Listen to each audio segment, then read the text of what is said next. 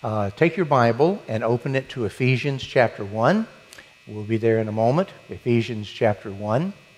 And then I want you to open your notebook because we're going to be writing some things in that notebook. And uh, if you didn't get one, we still have a few left there at the back on the table. Uh, we want you to, to have one of those. Discipleship begins, the model that I like to use, discipleship begins about abiding in Christ, living in Christ, pulling our, our vital life giving union from Christ. But what does that mean? Uh, to be in Christ. You see, that's a technical term that Paul actually developed, though the truths of it are throughout the Old Testament as well. But Paul coined that phrase, in Christ, to help us understand something. Now, when you came to the point of salvation, you asked Jesus to come into your heart, Christ to come into you. And that's absolutely true. Absolutely true. Christ is in me. No question about that whatsoever. But something else happened that you were not as aware of at the same time. You were taken into Christ. Christ came into you, but you were also taken into Christ. And because you are in Christ, there are some things that are true about you that we need to grasp. And as we meditate on these things, as we grow in these things that are true about us, because we're in Christ, we're fellowshipping with Him, we're abiding in Him, we're drawing the life giving union and identity from Him. So I want to take a little time tonight to talk about that phrase in Christ and for you to begin to experience what that means. In Ephesians chapter 1, let's read the first couple of verses together and then I'm going to give you an assignment.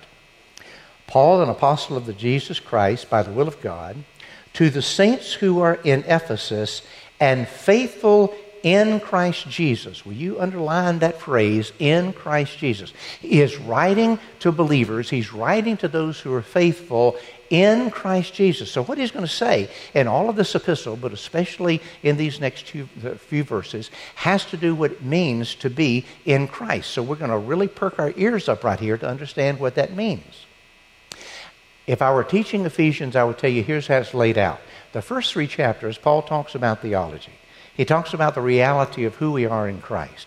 And then the third three cha- the second three chapters, four, five, and six, he talks about what does that look like? How do we live that out and flesh that out? So as I teach that book, that's how it naturally divides itself. So he wants to, he's writing to the people who are in Christ Jesus. Now, let's look what he says. Grace to you and peace from God our Father and the Lord Jesus Christ. That's Paul's typical salutation, uh, most every letter, he, he starts with that. And then beginning with verse 3 Blessed be the God and Father of our Lord Jesus Christ, who has blessed us with every spiritual blessing in the heavenly places in Christ. You see that phrase there again. Now, in these first uh, three chapters, 27 times he uses that phrase in Christ, in Jesus, in Him, they're all intermingling the same. So here's what I want you to do, and I'm going to give you about three minutes to do this. I want you to read verse 4 down through verse 14, and in your notebook, write down the answer to this What is true about me because I am in Christ? What is true about me because I am in Christ? I'm starting my stopwatch. You've got three minutes. Go.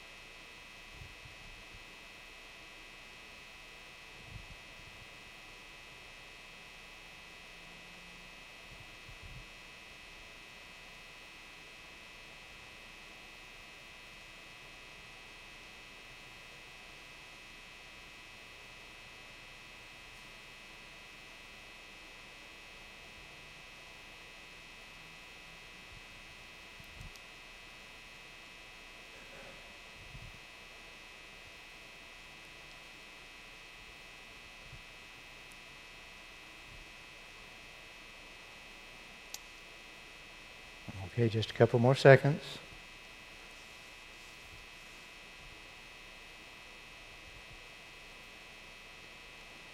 All right. Look this way. Uh, somebody was coming in. They said, I feel like I'm in a college class. And I said, Well, yeah, there'll be a test at the end. No, there won't. There won't be a test really at the end. But I, I hope you began to experience something. We're going to go over all of these verses in a moment, so you'll, you know, you'll, you'll catch up if you didn't get it all done. Here's what I want you to grasp. Paul is, initially starts his letter to these people he loves so very much, who is a broad, different backgrounds people uh, in the church there at Ephesus. Uh, very few were already Jews. Most of them were from all kinds of different faiths, and, and they had come into, into uh, relationship with Christ. But he wanted them to know who they were, their identity, what was true about them now that they were in Christ. And so it's a wonderful, wonderful uh, letter to enjoy. Here's what I want you to see. In these, in these uh, 10 verses that you were just working on, 11 verses you were just working on, we have God the Father, God the Son, and God the Holy Spirit. And it says that we're blessed with all spiritual blessings in Christ. So God the Father blesses us, God the Son blesses us, and God the Holy Spirit blesses us as well. And it all wraps around who we are in Christ. The Father chose us in Christ from before the foundation of the world. Jesus Christ chose us as his child the moment he died upon the cross. The Holy Spirit claimed us into the family of God the moment we expressed our faith in him. All three are engaged here. So I want us to look, and this is a little interactive. I'm going to ask you to do some things here tonight. I want us to see, first of all, that we're blessed by the Father. That's verses 4 through 6. We are blessed by the Father. Turn to somebody and say, God has blessed you. Do it right now. God has blessed you. Yes, He has. How has He blessed me? Here is the key word chosen. The key word is chosen. Look at verse 4. He has chosen us. And this is the doctrine of election. I'm, I'm not going to get into all of this right now. That is far too big a subject to get into right now. But I want you to see that this doesn't mean that God says, I choose you, didn't choose you, choose you, didn't choose you. It's not that. Look what it says. We are chosen in Christ. What he tells us is here is the process. Here is the means by which you identify as the chosen because you enter into Christ. And it was the process of how we're saved that was determined from the foundation of the world instead of individually. But God, in His foreknowledge, knew who individually would partner with Him in, and, and that would come and to hear the gospel and would receive Christ as their Lord and Savior. He determined the means by which we were saved. Salvation is all of God, it's, it's all about what God has done.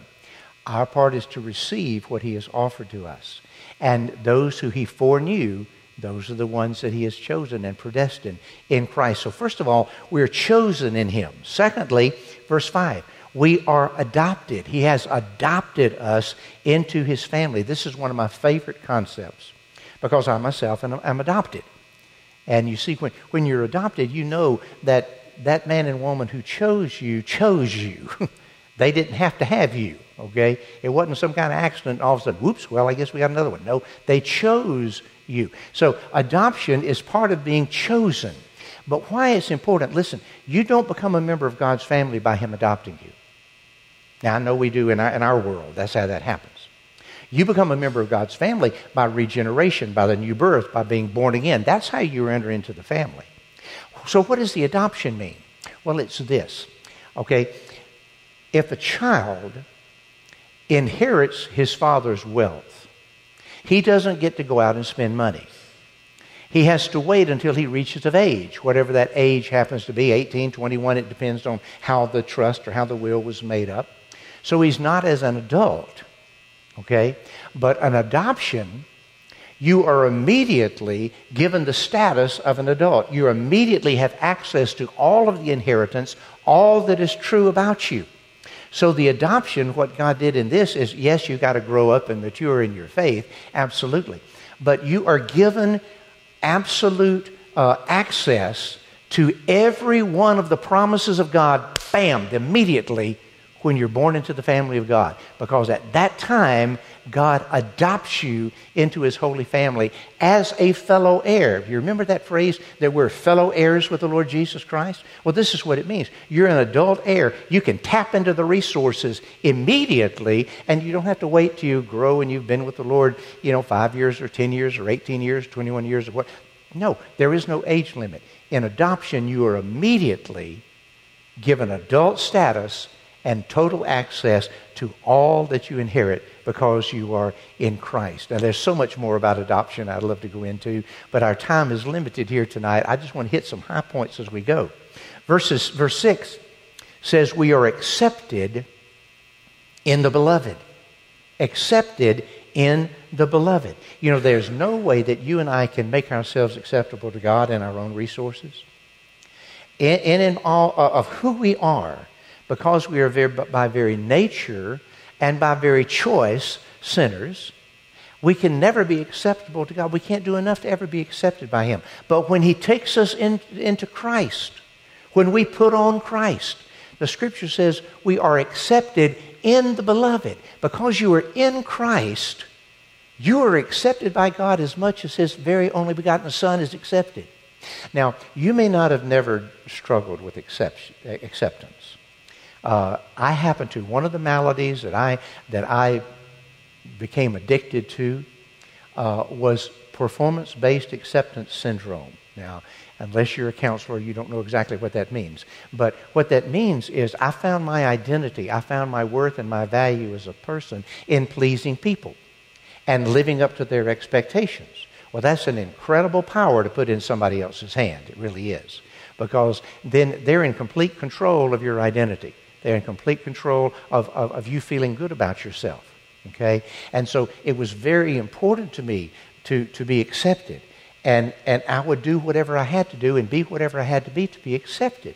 Now, that's, that's an addiction, folks. That's something that you need counseling for, you need help for. That's a malady that you need to get over. And I had to go through uh, therapy. I had to learn who I was in Christ and that my acceptance was already done for me in Jesus Christ. And He is the one that I had to please, but He was already pleased because of who I am in Jesus Christ. And that acceptance was so very, very important to me. And it took such a load off of me that I could just fulfill who I am in Christ.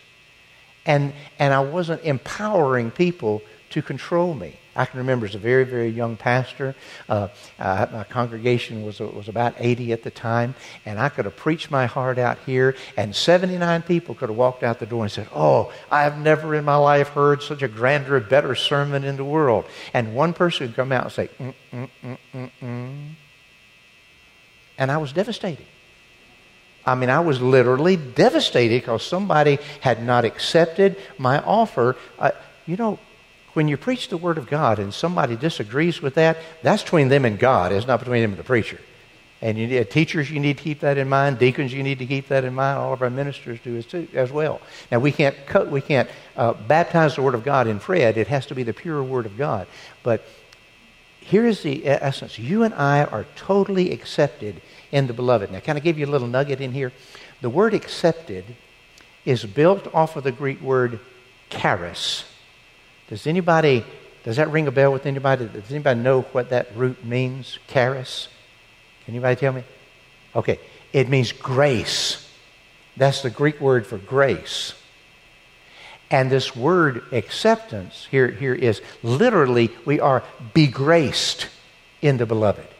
We are immersed in grace. We are baptized in grace. And that means we're totally, completely accepted even as Christ was accepted in the beloved. So here's, here's how we're blessed by the Father we're chosen. We're chosen in Him, we're adopted in Him, we're begraced, we're accepted in Him. But now let's go a little further. We are also blessed by the Son. Turn to somebody and say, Jesus has blessed you. Do it. Jesus has blessed you. Indeed, He has. Here's the key word. Ready for the key word? Here's the key word redeemed. Redeemed. Verse 7, He has redeemed us. Now, now redeemed is, is, is a powerful, powerful, th- again, all of this is doctrine. I could spend a whole, you know, session just on dealing with each and every one of these individually. I'm old enough to remember S&H green stamps. How many remember S&H green stamps? The rest of you, let me tell you, you don't miss anything. That's the yuckiest glue that's ever existed, all right? And I can remember that and putting those in the books with my grandmother and my mother. S&H green stamps, you got them when you went to the, gro- to the grocery store. You collected them in books. When you had a certain number of books, you could go redeem them for whatever it was that you know you wanted to trade them in for a coffee pot a pop-up toaster whatever it happened to be and and there was a huge warehouse to where you know you could choose various things to redeem your coupons for what is that they were redeeming that they were taking and, and paying a price for something now i'll tell you those those stamps weren't given to you they were included in the price of everything you bought all right but you, you had you purchased them what redemption means is to pay a high price for something, to buy it. Okay? You and I, the scripture tells us, were dead, not only dead in our trespasses and sins, we were slaves to a sinful lifestyle. And what Jesus literally did is he bought us, we were a slave, and he bought us off the slave block of sin. What was the price he paid? His very own blood, his very life. So he paid this high, enormous price to buy us off of the slave block of sin that we could then he could turn back around and release us. Now, in, Jesus' day in the Roman Empire, uh, slaves were more numerous than citizens. As a matter of fact, at one time there were two thirds slaves in the empire and one third Roman citizens. Okay, it was, it was huge, the number. And I'm not promoting slavery in this. Don't misunderstand. I want you to hear, see what's coming on here. Occasionally, a master would free a slave. But many times, those slaves did not have a marketable skill. They did not have a means by which they could go out and, and join the workforce and be able to, to uh, take care of themselves and a family. So, most of the time, they ended up selling themselves back into slavery in some form or the other. Okay? Now, when Jesus bought you and I as slaves off the slave blocks of sin, we had nothing to redeem ourselves with. But guess what? He adopted us into his family, and all of the riches of heaven are ours, so we don't have to worry about earning a living. It's been provided for us already. And here is our redemption, eh, a difference in the redemption. But our adoption is what provides for us the income, if you please, to be able to live in a redeemed lifestyle. Redemption, huge, huge word. We'll deal with that more later. But let's go on. Not only are we redeemed, verse 7 says we are forgiven. Forgiven. The word literally means to be carried away, to be, to be done away with entirely. And that's what Jesus did for us when He died on the cross. He literally carried our sins away, He took them away. The scripture has some beautiful pictures about what that means that, that we're buried in the sea, uh, that, that God remembers them no more. There's some powerful, powerful pictures and images of what that means. But to be forgiven literally means that in redemption together means paid in full. Now, when you finally pay off your car or your truck and you get the pink slip, there's, there's a stamp at the bottom of it. and it says paid in full. Boy, don't you like that when you pay off your home? When you pay, you know, I would say when you pay off a charge card, but I don't know if we ever do that. But, you know, we, we get that stamp that says paid in full. That means nothing left is owed. So in Christ, we owe nothing. We are totally and totally debt free when it comes to sin. And that's who you are in Christ, not because you've lived such a good life, not because you've never done anything wrong, or not because you haven't done anything wrong since you were saved. This is all bestowed upon us simply because we are in Christ. And that's how part of this redemption that Christ brings to us. Look down to verse 10. It's, excuse me, verse 8 and 9. Here's something else who we are in Christ. He has revealed His will to us. He's revealed His will to us. As you go on reading Ephesians, this is one of the, uh, Paul's letters that is so wonderful to help us uh, understand what God's will is for our lives. And he uses a word many times in Ephesians. He uses the word mystery. Here we've had this mystery revealed to us. Now you know uh, what a mystery. I, I, love I love mysteries. I love mystery books and mystery movies and all like that. And what it is, you're trying to figure out the who done it. You know, who's behind this or how did this work or whatever the case may be. And then at the end of the book, the end of the movie, it's all revealed to you, right? Well, here's, here's what Paul says there is a mystery that's there in the Old Testament, it's been there for all of these generations. But now, in this time, this mystery has been revealed to us. To those who are, who are, are believers today, those who are Christ followers today, the mystery has finally been revealed to us. You say, huh? What mystery? What is the mystery? God was in Christ reconciling the world unto himself. That's what Paul says. It's basically the gospel. That from Genesis all the way to Revelation, and Revelation wasn't even written at this time, but the whole of holy history, the whole of God's purpose is the redemption of mankind. It's the gospel. And that's powerful. I'm sharing Sunday that, that this, this mystery has been entrusted to somebody. And you're going to have to get to Sunday to find out what that means. But the mystery is God has always had it in his mind to redeem people to himself and bring people home to heaven. It's always been his will. And that's in verse 8 and 9. Verse 10, that he, he has a promise that he's going to gather everything together in him. An amazing thing is spoken in, in Colossians 1 and verse 17. Colossians 1:17 says that in Christ all things are held together.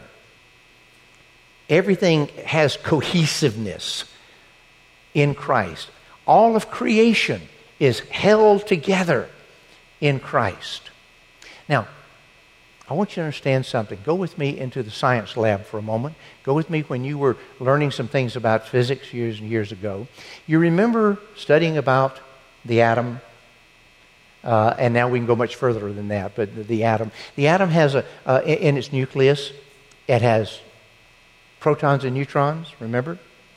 Uh, uh excuse me. Uh, yeah, and then zipping around outside are these electrons. Now the neutrons have a negative, have no charge whatsoever. But the protons have a, a positive charge, but they're all clustered together. Now, what happens when you take a magnet and you take the two positive poles and you try to hold them together? What happens? They repel one another. That positive electromagnetic charges repel one another. And yet, the nucleus of the atom stays together, though they're all charged the same. Everything in physics say it shouldn't. And, and even today, you ask those who study this, what is it that holds all this together? Because it's held tightly together. And, and, you know, if you want to release energy, you split one atom and boom, all this energy is released. Because of all the energy it takes to hold one atom together. Christ is physically holding you together right now. Because in Him, every atom in your body is held together. Now, when we see pictures of the end time, how things are going to come to an end one day, and the earth burning up as in fervent heat, physicists said that looks like atomic fission and fusion. It does. Because one day the Father is going to say, Son, let go. He's holding everything together right now. He's holding me together right now. And some of us, we'd already be flying apart at the seams if He wasn't holding us together, right? Exactly. And so what he says is not only is he holding everything together right now, but the day will come in the end of times he's going to gather all of his people together. Oh, that's going to be a day, isn't it? It's when all the redeemed of all of the ages is going to be together, you know. And all of the times I've preached on Paul and Peter and John, I'm going to have to apologize to every one of them. But he's going to have us all together in that day that we, all the redeemed of all of the ages, he's going to gather it together. And who is he going to gather together? Those who are in Christ. We have that promise and assurance that we're going to see our loved ones, that we're going to know Moses and all the rest of those because we are in Christ. And one more thing that Jesus does in verses 11 and 12, and that is he has made us an inheritance. Now, I want you to write that down and then I want you to listen to me. You have an inheritance in Christ, but you are an inheritance in Christ. Now, these are two entirely different things. And, and, and, what Paul is talking about right now is not the inheritance you have in Christ, that's all of these other things he's been talking about. He's talking about you are an inheritance in Christ. What's this mean? Okay. God the Father had God the Son to come to earth. And he shared those three years. And as he is, is praying before he goes to the cross, he says this Father, every person that you have given to me, I have not lost a single one of them. And I present them to you in me. You see, you and I are the offering the Son gives the Father. You and I are the inheritance because look at the price He paid for us His very blood. You see, an inheritance is not always a stack of money. Sometimes it's something that's just very important to us. Uh, I, have got a watch at home that I dearly, dearly love. It belonged to my grandfather. Doesn't work anymore, but I ain't letting nobody touch it, okay? It doesn't work anymore. It, it, it wouldn't be worth a plug nickel to you, but it's invaluable to me because that belonged to my grandfather.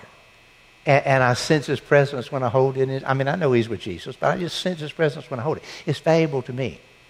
Your value is not in your own ability to do anything for God. You're as innate as that broken watch is to me. But it's the value he places on you because of what he paid for you. You want to know how much you're worth to God the Father?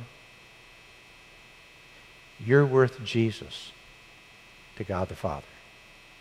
Because that's what he was willing to pay for you. Whew, I just, just had a flash, okay? All right? So, the blessing we have from Jesus Christ the Son is all wrapped up in his redemption. But one more. We're also blessed by the Spirit. Now turn to somebody and say, Holy Spirit has blessed you. Holy Spirit, say it. Holy Spirit has blessed you. We're blessed by the Father, we're blessed by the Son, but we're also blessed by the Holy Spirit. Look at verse 13 and 14. Uh, uh, it says right here that He has sealed us.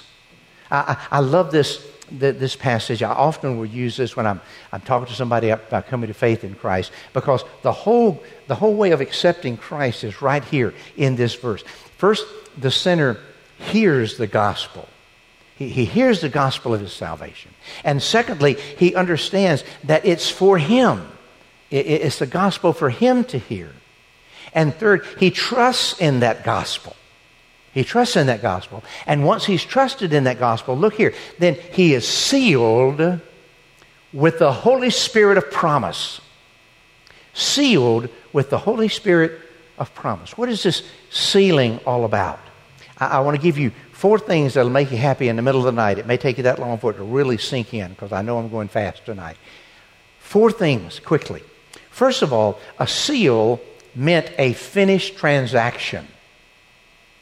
And it's like that rubber stamp paid in full, okay? The seal of Holy Spirit says this is a finished transaction. This person is eternally a child of God. That sealing means paid in full. So it's a finished transaction. Secondly, it's ownership. Now, in, in Jesus' day, in Paul's day, uh, and if you'll remember the, uh, remember the story of the prodigal son, you'll see this here people in wealthy families would have something called a signet ring, a signet ring. And on that ring would be the family crest or mark or whatever the case may be.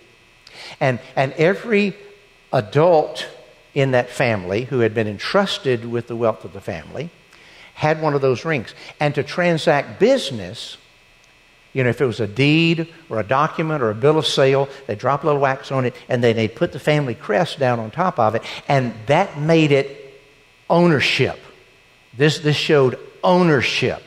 And so when the prodigal son became home, remember they said, get shoes for his feet, get a robe around him, and put the family ring back on his hand. Because it's a mark, he is entitled to everything in the family has. So it, it, the seal, the Holy Spirit seal, is a mark of ownership. And third, it's a, a mark of security and protection. Security and protection. When Jesus was laid in the tomb, they rolled the stone there. But then remembered that some of the, the, the rulers went and told Pilate, uh, uh, you know, that we've heard the story that, you know, he may rise again. Some of his, uh, his followers may come and steal the body. So what did they do? They sealed the tomb. They, they, they put a wax on it, and the emperor's seal was placed on it. Now, you would literally be defying Rome if you broke that seal.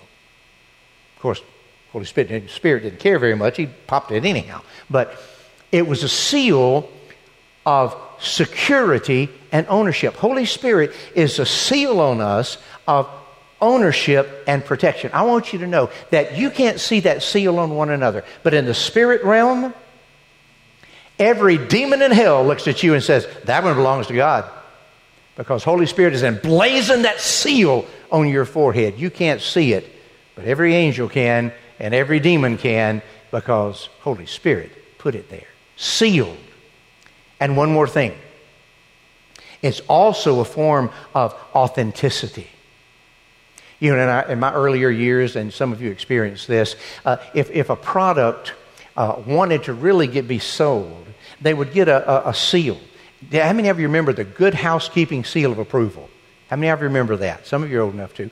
What that means was this organization would test this unit out and they would try it out and they would say, yep, this is exactly what it says it was. It works the way that it, it says it does. And it was their seal of authenticity. It really works. So now, Holy Spirit, part of what how He blesses us is He seals us as a finished attraction, owned by God, secure and protected in Him, and authentically a child of God. This is what He does. And one last thing, verse 14. This is how Holy Spirit blesses us. He is the down payment of everything that God has promised us.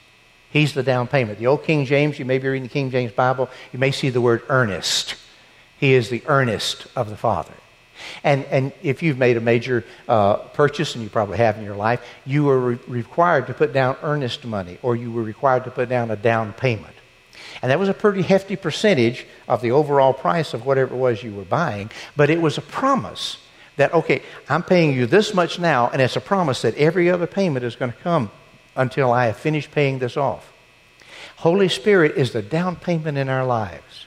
That everything God has promised will be ours now and forever. He is that down payment and that assurance. So we're blessed by the Father, we're blessed by the Son, we're blessed by Holy Spirit. I wanted you to just see in one place how you have this machine gun uh, of all of these blessings of who we are in Christ. There's a lot of other places for it. As you came in, I hope you picked up this full size piece of paper. Okay, if you didn't, get one as you leave. They're here. I don't know if there are any on this over here or not, but you get one as you leave. I want you to have this. I, I worked through this over a period of several months. And this is all through the Bible, but especially in the New Testament, who I am in Christ. I, I, want you to use this as a devotional thought. I want you to take one or two of these, or three of these, four of these, whatever you want to, depends on how happy you want to get, and read the scripture passages. And, and understand if I'm going to abide in Christ, I'm living in who I am in Christ. And I'm drawing my identity, I'm drawing my acceptance, I'm drawing everything I'm drawing because of who I am in Christ. So to abide in Him means to, we to draw our life essence from Him. Well, it helps to understand what in Christ means, to know what it is we're drawing. And so I want you to meditate on this over the course of the next week or so. And just let Holy Spirit bless you. Just let Holy Spirit bless you understand I didn't do anything to deserve this. This is not mine because I've done anything whatsoever to warrant it. This is totally the grace and mercy of God operating in my life. You're going to get happy over this, I guarantee you. Gosh, time gets gone in such a hurry. Will you join me? Let's pray together. Father, from the bottom of my heart, I want to thank you one more time that not only is Jesus in me, but I am in him. Not only is Christ in me, but I am, am in him. And I'm just overwhelmed. We've been, we've been sipping water out of a fire hydrant turned wide open here tonight, trying to grasp all of the reality of who we are because we're in you. Yes, you're in us. And a lot of things is true about that because you're in us. But now we're learning wow, there's a whole world of who we are in you. And, and we want to learn to abide in that. That this is truth about us. And we want to learn to live in that truth. That we are accepted in you. That we have been begraced in you that we're adopted in you, redeemed in you, and sealed that nothing in hell can change that. God, get us happy. Just understanding. Just this first little bit of what it means to follow you. To follow you means to believe your word and to let your word dwell in us richly.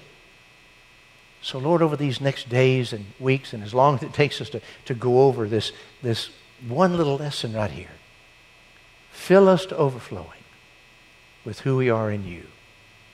And we'll thank you for that even now because we know it's going to be rich. Watch over us as we travel. And thank you for our night.